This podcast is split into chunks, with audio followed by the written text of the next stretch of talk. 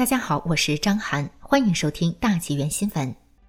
中共高调纪念抗战胜利七十五周年前，大陆电影《八佰》被安排于八月二十一号全国上映。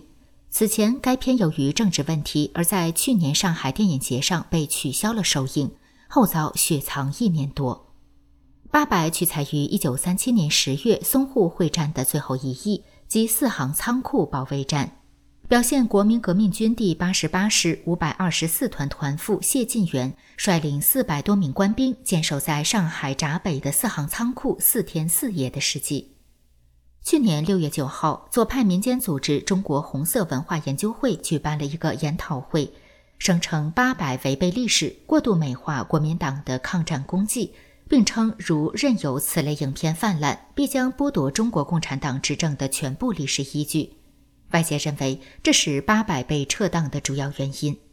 八百的公映版较原版时长减少十三分钟，删减的内容主要包括杨惠敏运送中华民国国旗的具体过程、驻守仓库士兵升旗时国旗的特写镜头等。不过，国旗的远景和升旗时中华民国国歌及三民主义歌的配乐得以保留。苹果日报报道，香港时事评论员刘瑞绍认为。当前民进党在台湾越来越强势，中共需要利用国民党当年抗日的一些功绩来制衡民进党。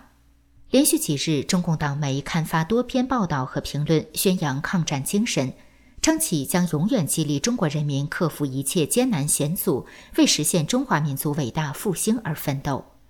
习近平在九月三号的讲话中称，抗日战争是中国共产党发挥中流砥柱作用的伟大胜利。云云。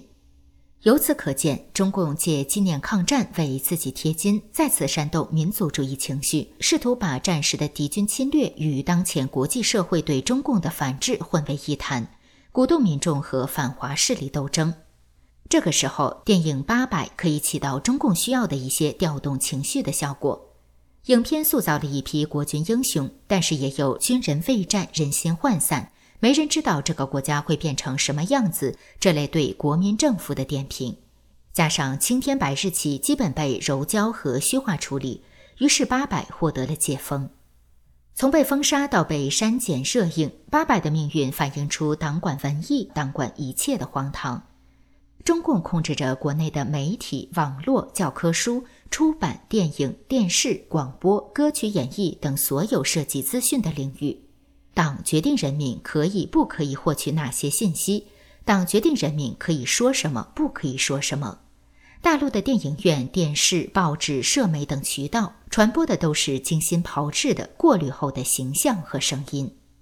谁是抗日的中流砥柱？史学界和民间其实都有共识：国民党正面战场的作用是主要力量，共产党敌后游击战为辅。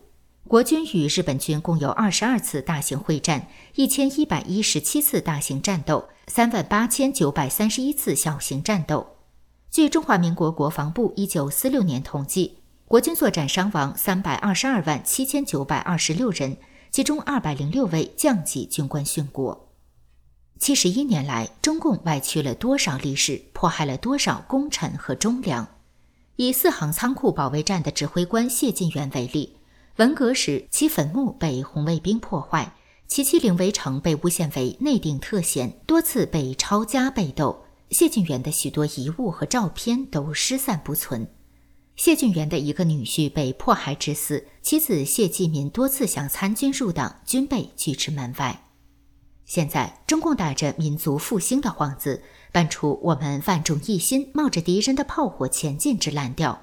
实际上是想转移视线，以十四亿中国人作为铜墙铁壁，为党挡箭。